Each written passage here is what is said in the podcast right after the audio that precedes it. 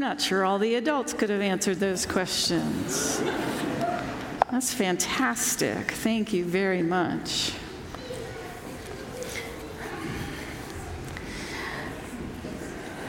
Can we just make a deal? I don't know if you noticed, but I preach from a manuscript, and it's very difficult to judge when you're writing a sermon how long reading the manuscript is going to take. So I'm just gonna I'm gonna do the whole sermon today. And if we get out of here at one o'clock, then so be it. Okay? Deal? All right. So the text for today's message is actually 1st and 2nd Timothy. The whole thing. But we're going to, to look at um, a specific passage, 2 Timothy chapter 1, beginning at verse 3 to 14. I thank God, whom I serve, as my forefathers did with a clear conscience. As night and day, I constantly remember you in my prayers. Recalling your tears, I long to see you so that I might be filled with joy. I have been reminded of your sincere faith, which first lived with your grandmother Lois and your mother Eunice and I am persuaded now lives in you also. For this reason, I remind you to fan into flame the gift of God, which is in you through the laying on of my hands. For God did not give us a spirit of timidity, but a spirit of power, of love, and self discipline. So do not be ashamed to testify about our Lord or ashamed of me, his prisoner, but join with me in suffering for the gospel by the power of God, who has saved us and called us to a holy life, not because of anything we have done, but because of his own purpose and grace. This grace was given us in Christ Jesus before the beginning of time. But it has now been revealed through the appearing of our Savior, Christ Jesus, who has destroyed death and brought life and immortality to light through the gospel. And of this gospel, I was appointed a herald and an apostle and a teacher. That is why I am suffering as I am. Yet I am not ashamed, because I know whom I have believed, and am convinced that he is able to guard what I have entrusted to him for that day. What you've heard from me, keep as a powder, pattern of sound teaching with faith and love in Christ Jesus. Guard the good deposit that was entrusted to you. Guard it with the help of the Holy Spirit who lives in us. I'm going to start with someone else's words today. Walter Wink. He says, On the night before I preach, I pace back and forth in my room mumbling to myself, testing these thoughts, scorning most, exalting one or two, investing in those. I grow breathless as I pace. I make strange noises, but the house must be silent. And the mighty God must stand by me to save me, because there surely will come great waves of doubt to drown me and then I will sputter, Lord, help me. And I gasp, What do you want me to say? Not all the scriptural interpretation in the world will save me from this nighttime ride on stormy water. I am going to preach, and I get scared. In the few hours of sleep, I dream. In my dreams, I arrive at church as people are leaving. Had that one. I can't find my sermon notes. Had that one. Or smack in the middle of my sermon, I notice that I am in my underwear. or the worst, I've forgotten totally what I have planned to say. You see, it is not only a function of our intellects to preach, we are doing more than passing pure thought to the people. Our souls are required of us, that we believe what we say. Moreover, to believe means that we have ourselves experienced what we declare. It's what the people expect. It is a part of our personal histories, our real joy and suffering, real in our pain, in our forgiveness, in our grace, in our sense of freedom in Christ. And so we become standing evidence of what we preach, and the whole of us, soul and mind and body and experience, participates in the holy moment we call preaching. I can't hide in my cape of authority and still persuade the people of a dear incarnate embracing Jesus. I must be vulnerable. I cannot ever be wholly nerveless before this task, since the very purpose and the passion of it involves my love. I preach because I love. I love twice. These two loves define my being. First, I love God with my whole heart, and with my soul, and with my mind, and with my strength. I have nothing more important in all the world to do than to communicate to anyone and everyone that the one I love completely loves them. And yet, here too, I wonder and quake. Am I worthy even to whisper his name? But I have no choice to try because I also love my people too. These faces, these eyes, with a sharp, peculiar, peculiar personal love toward them, I am called and I must give my very best. And so on Saturday night, I worry will they hear it? Will they let the hard word hurt them, the good word heal them, the strong word lead and redeem them? Will I speak it in such a way that they will receive it from me? Oh, people, the depth of my love is my fear for you. And so I pace. I found this piece of writing over 30 years ago when I was a young pastor. I've used it when I teach preaching classes. I've shared it with other preachers. It certainly expresses well the seriousness of the task of preaching. Don't get me run, wrong, preaching can be fun, but it is also rather serious because it is rather eternal. And I've been pondering this week, and I realized something. I have spent over 25 years teaching people how to be pastors. I think about it all the time. It consumes me even when I'm not teaching. The weight of preparing pastors, particularly to preach. And it hit me this week. I don't think I've ever heard a sermon on how to treat pastors. The Bible addresses it. But what pastor in their right mind would stand up here and tell you how to treat them. Maybe one who's about to get kicked out, has nothing to lose, but not established pastors, certainly not a new pastor.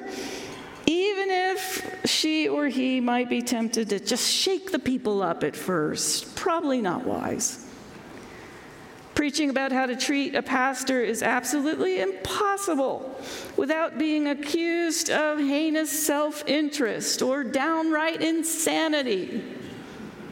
But here's the deal I'm not your pastor, although I feel like it, and so I think I might just be able to get away with this.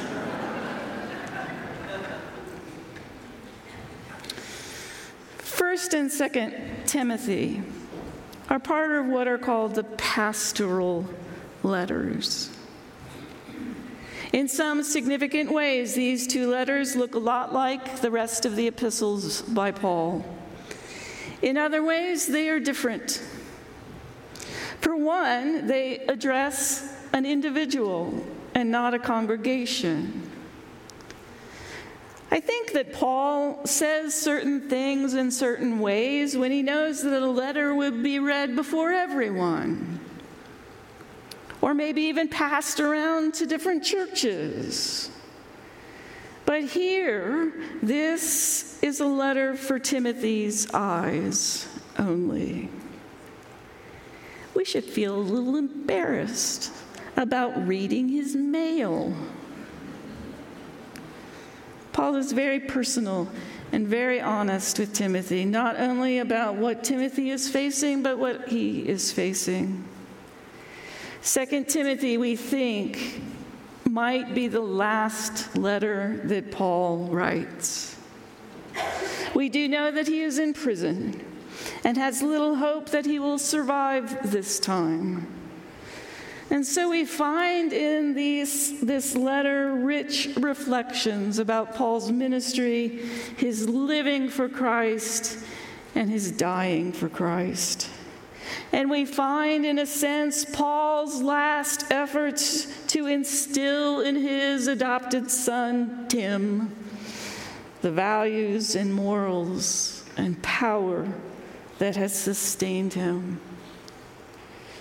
What is the occasion for these letters from Paul? In both letters, he addresses the same issues. Timothy has been in Ephesus, pastoring the church there, and it is an absolute mess. Power hungry people are running the place.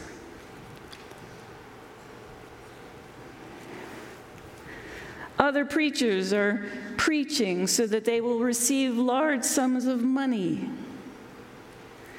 There is heresy circling around. False teachings are abundant. People are flaunting their wealth and dressing to the max for church so that they can lord it over those who are poorer. There is dissension, division, distraction, all with devastating results. And Timothy is being beat up, criticized, belittled, and shamed. His association with Paul, which we might think would, get, think would give him a reputation, really is making the situation worse. Corrupt folks are in positions of leadership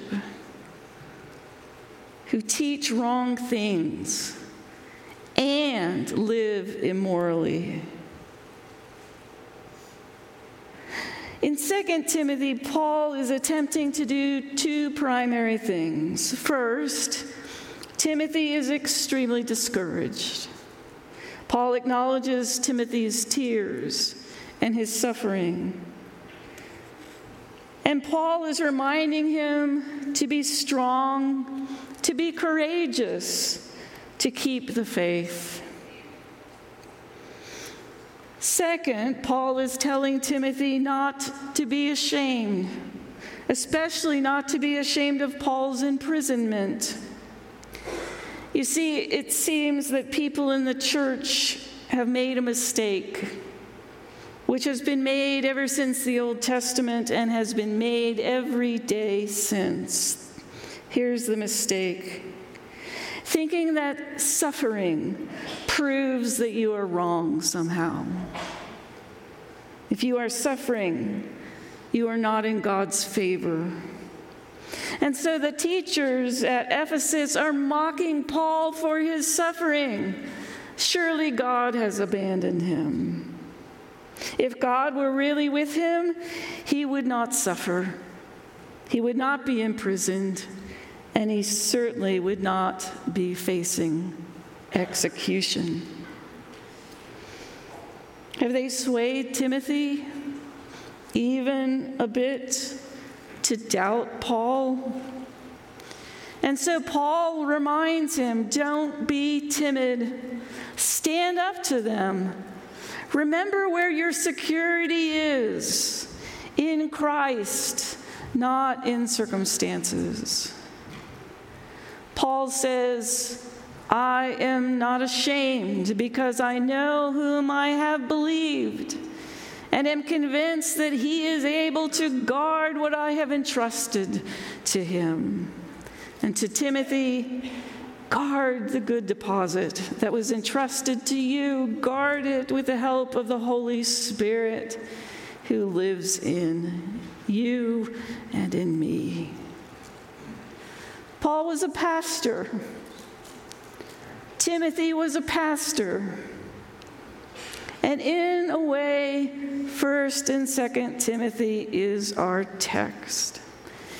And so, as I said, I'd like to spend some time this morning in how to treat a pastor.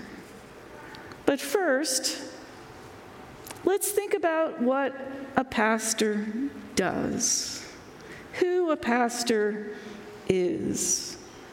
And so, I want to talk about the pastoral office because no one ever does it outside of a classroom. First of all, pastors are called to be shepherds to the people. So, this is where we insert Heather's sermon to the kids,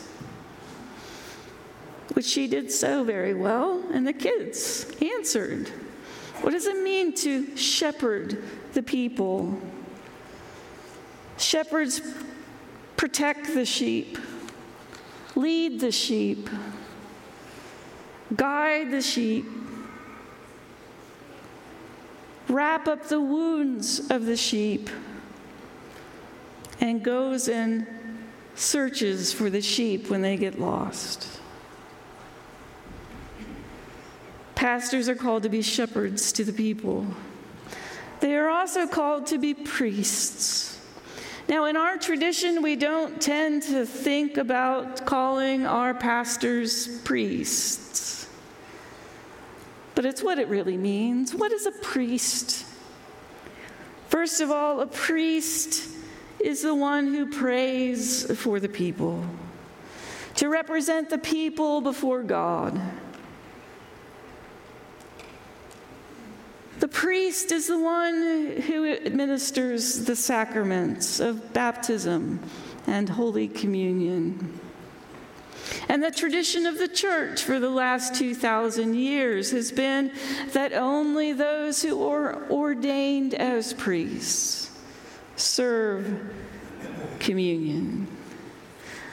My students ask often, why? And I say, because that's the way it has always been.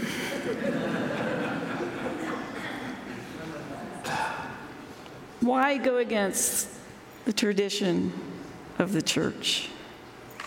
But in a very real sense, it is the priest's role to take the elements, to consecrate the elements, and distribute them to the people in order to feed the people the body and blood of Christ. And there is a sacredness to sacraments that at least the church has said should be distributed by the priest. And pastors are called to be prophets. Not only are we called to represent the people to God, we are also called to represent God to the people. We are called to preach, to challenge people to become better than they are through grace, to grow. They are called to evangelize, to present the gospel of Jesus Christ to those who do not yet know him. And they are called to preach and call out injustice wherever it is, very much in the model of the prophets of old. And as prophets, they are called to envision for us, to see a bigger picture, to see the eternal in the ordinary, and to lead us into what God would have us to do. Those are some of the elements of what a pastor does and is. Now I'm going to tell you what it does not mean. To be a pastor does not mean that that individual is perfect. Pastors, just to remind you, are human beings who might also stumble and fall at times. Pastors are not absolutely perfect, but they are sincere and genuine and authentic in their desire to represent Jesus. Pastors are also not called to be the entire body of Christ. We think of Paul in 1 Corinthians and all those body parts.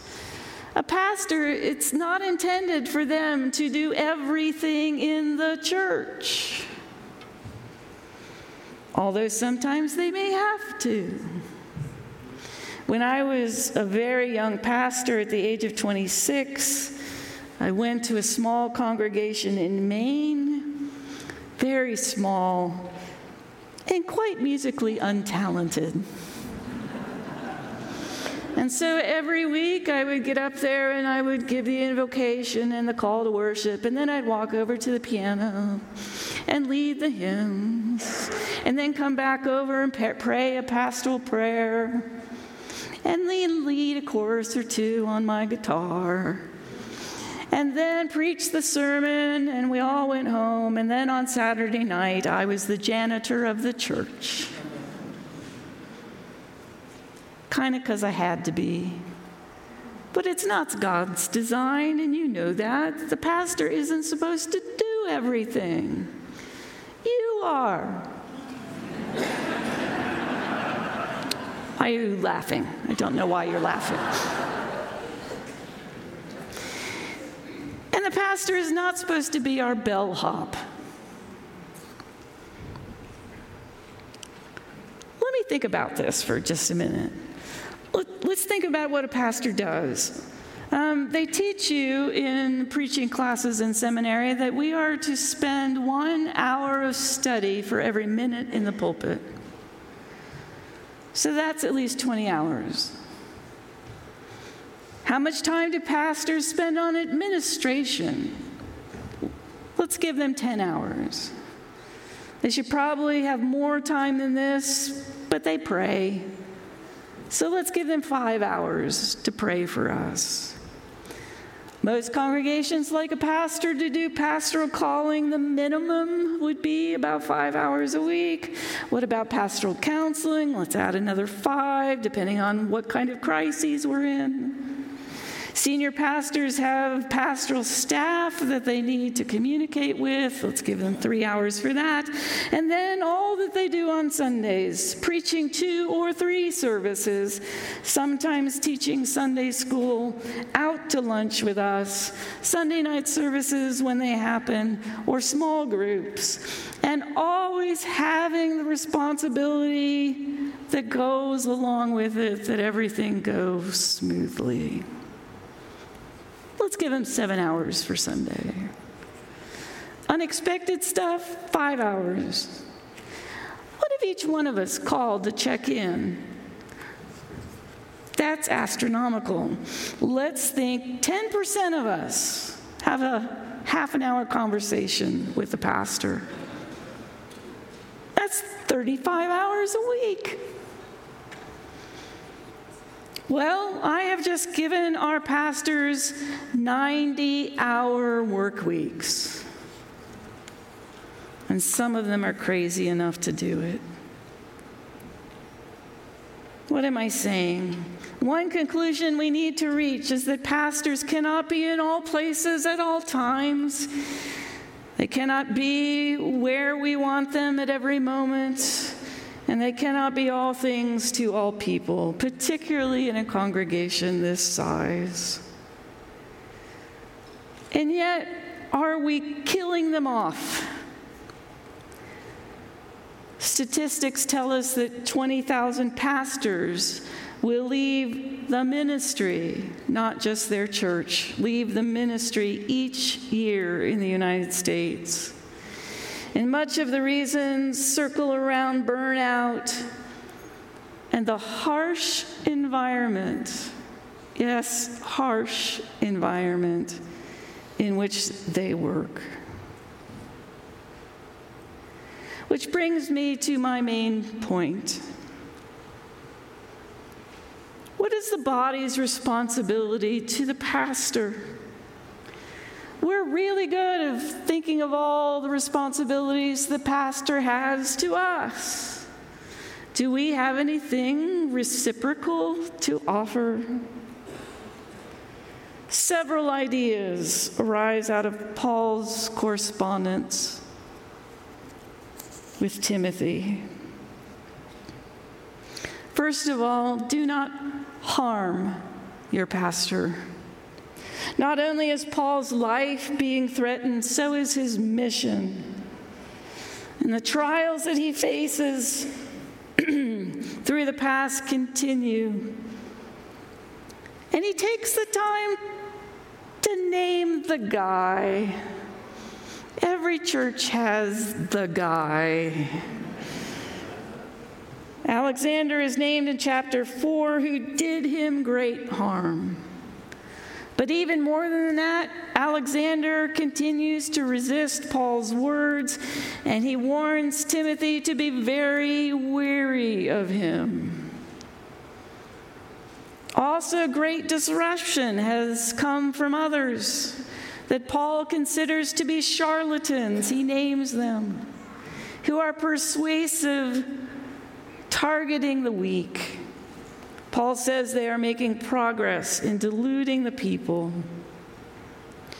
And so, after a lifetime of literally spilling himself out for the sake of the gospel in his final days, does Paul face at the end not only personal rejection, but the realization of the utter failure of the church at Ephesus? I'm sure it broke his heart. Do we really understand the overwhelming sense of responsibility that our pastors have, that they live with every day, what they shoulder? Particularly after pouring hours and hours into their sermons with deep study and deep prayer and then preaching it to the point of spilling themselves out in vulnerability that is needed to communicate effectively. Can you imagine going to the office on Monday morning and opening the email that harshly criticizes the sermon? It's incredibly painful. Now, I believe that email has made our lives so much easier in the last 30 years. Think of all the time and all the postage that we save. But it has made it far too easy to sit behind a screen and say harsh words, things that we would never say to a person's face. Small people bolster themselves with words sent from keyboards. If you have a criticism for your pastor, do the right thing.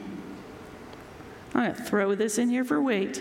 Do the biblical thing and make a face to face appointment. This goes for everything in the church. Now I'm going to meddle. From the sermon to the worship music to the technology and to any other ministry in the church done by pastors. Why do we think we have the right to be judge and jury? And by all means, never write anonymously.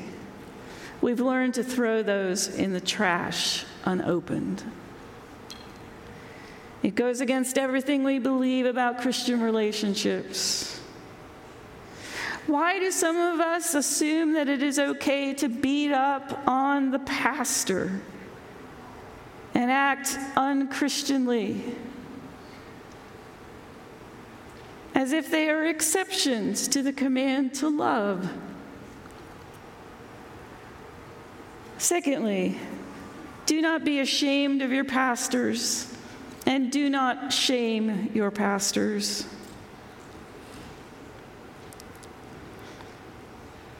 If Timothy has grown cowardly in his work, Paul concludes it must be because he has become ashamed or embarrassed of the true gospel.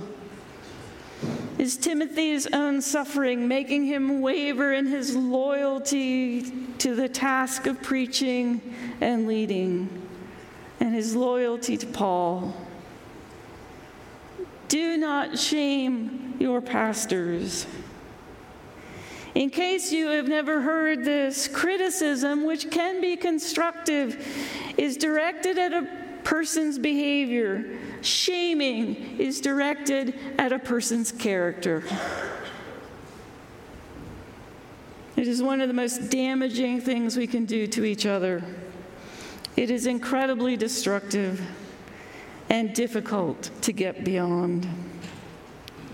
Do not shame your pastor. And in the letter, Paul expresses deep pain that he feels abandoned by the people. In contrast to other letters in which Paul expresses genuine hope and release from prison, there are no expectations here. No more hope for human vindication, just divine. And he expresses that he is experiencing abandonment and rejection from his people, even from his inner circle. He says that everyone in Asia has abandoned him. No one stood by him in his first defense. He places, it seems, all his hopes in the fact that Timothy is coming to see him. But Paul feels deeply alone and abandoned. A sense of abandonment has deep emotional impact.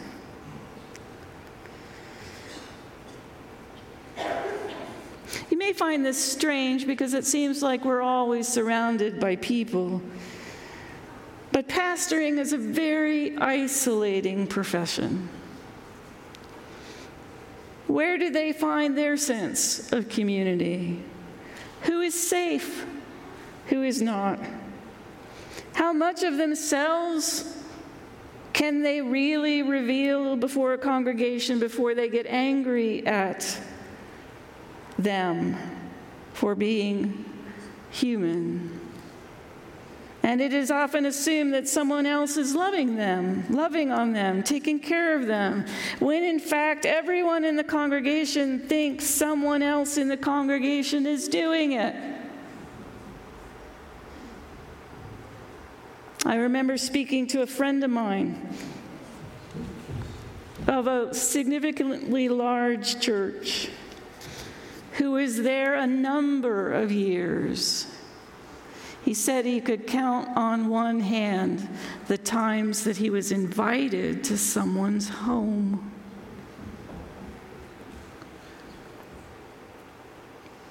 And what would you think if a pastor would say, Pay attention to me? You wouldn't stand for it. Pastors are often lonely. So here are the don'ts. Don't harm your pastors. Don't shame your pastors. Do not abandon your pastors. But there are some do's as well. Encourage. Encourage your pastors. One of the reasons that Paul is writing to Timothy is to address his cowardice, his timidity. It's understandable that Timothy is feeling this way with the church beating him up all the time. Why would he put himself back in that situation? Why not just shake the dust from his feet and not return to Ephesus? But Paul encourages him in multiple ways, puts courage in him. He reminds him that God is faithful. God has been faithful to his grandmother, to his mother, and to him. And God will be faithful in the future. It is by grace that Timothy endures suffering. It is by the power of the Holy Spirit that he will find courage. That Paul could write all of this is noble. That he wrote it imprisoned, expecting his execution, shows us the letter is inspired. To love and take the time to know that Timothy, to tell Timothy, to tell Timothy that he loves them, that he loves him. And one of the greatest ways to encourage, to encourage your pastors is to be thankful for them and to thank them. I hear all the time from you how wonderful our pastoral staff is. You say it all the time. I want to make sure you say it to them.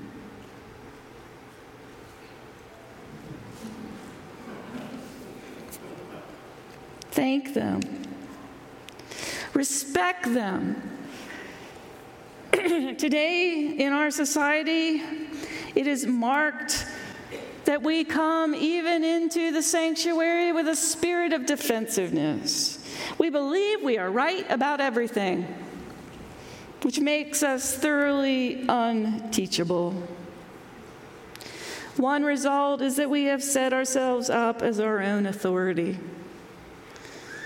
We are under no one.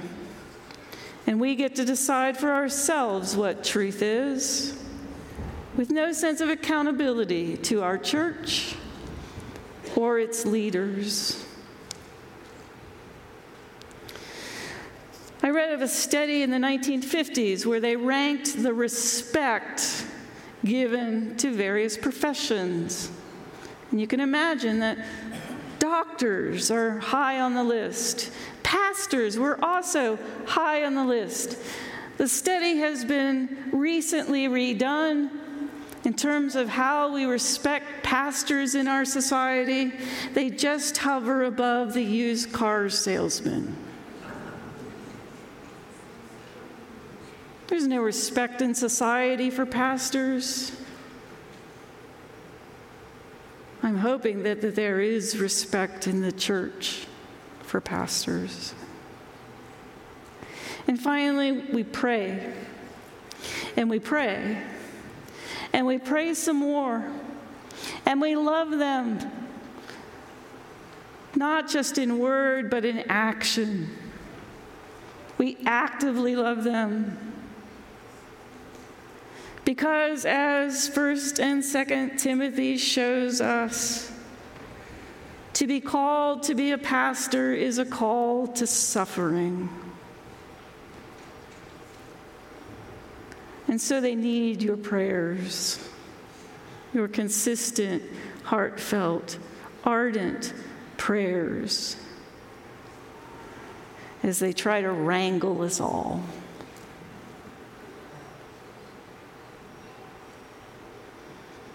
I am not your pastor, so I thought I might get away with this. But I am your pastor in this. I have been ordained by the laying of, on of hands and the taking of vows to preach the word, but also to administer the sacraments. And so, as we turn our thoughts toward the sacrament this morning, I want to do a little teaching moment. In the Wesleyan tradition, the sacraments, particularly of Holy Communion, are a means of grace. And Wesley said, it is a means of lots of different kinds of grace prevenient grace, saving grace, and sanctifying grace. We don't do it a lot around here, but the Church of the Nazarene believes in the baptism of babies. What are we celebrating when we do that? That God is promising to the child to do everything that God can do to draw that child into a relationship and to keep that child safe. We call it prevenient grace. Sometimes we think that you have to be of a certain character or a certain intellect Sometimes we think that you have to totally understand the sacrament in order to take it. And so sometimes we, we look at children taking the sacrament as, oh, oh, that doesn't feel right. How many of you fully understand the meaning of the sacrament?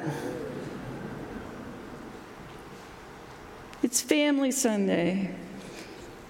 If you would like your children to receive the elements, please take them. It is not inappropriate.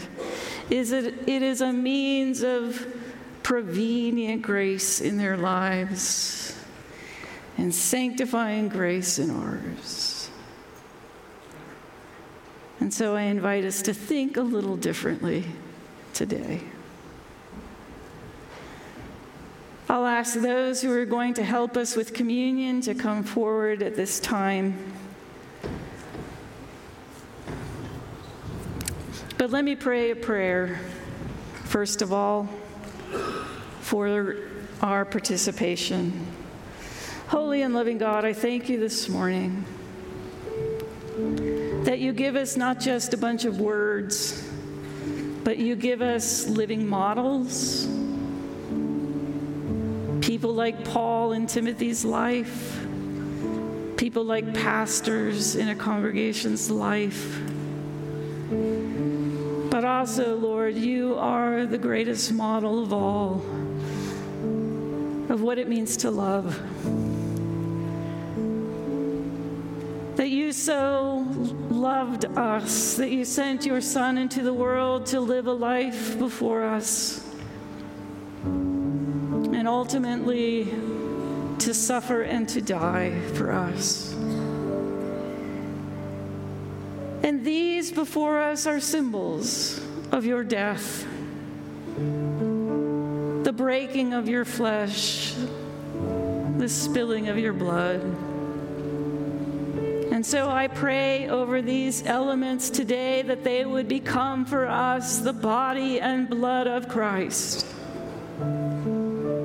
that we might receive whatsoever grace we need today. And as we've heard for many years, make us what we eat. Make us into little Christs who witnessed to the world of what love did and what the extent of love can do.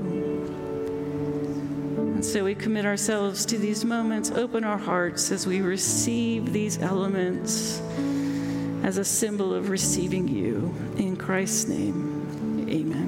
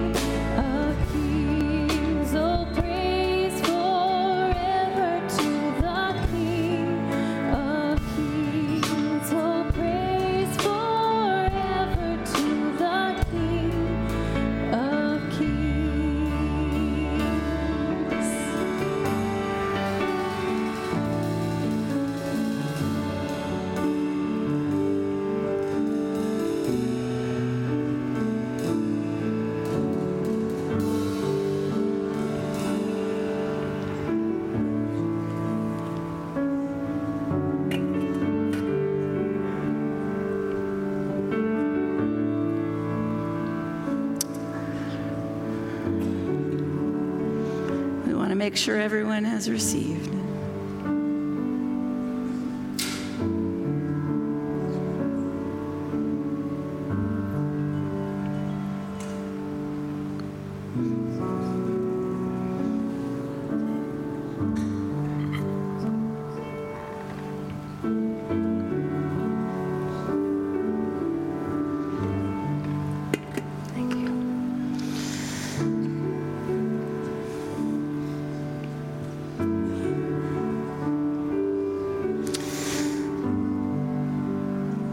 The night that Jesus was betrayed by one of his own,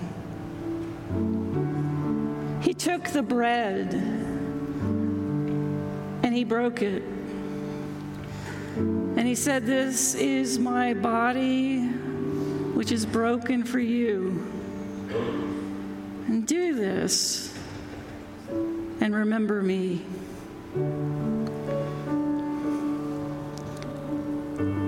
Likewise, after supper, he took the cup. And when he had given thanks, he said to them, This is the blood of my new covenant, shed for you. Drink all of it and remember me. Let's eat the bread together and drink the cup.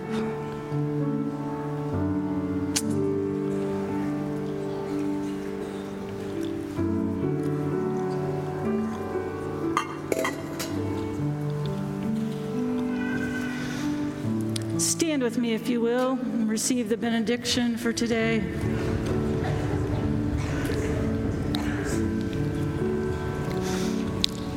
I don't know if you've noticed, but there's an empty chair in the front of the sanctuary today, and I have no idea why. I don't. I, there it is. And I thought in the middle of the sermon, well, maybe I could place the new pastor there, and while he or she looks at you. But the Holy Spirit is always our present guest. The Holy Spirit is with us and in us and among us. And so I pray today, may the Holy Spirit who lives within you work through you. So a world that desperately needs to know Jesus and his love may see it in you. Go in peace. Amen.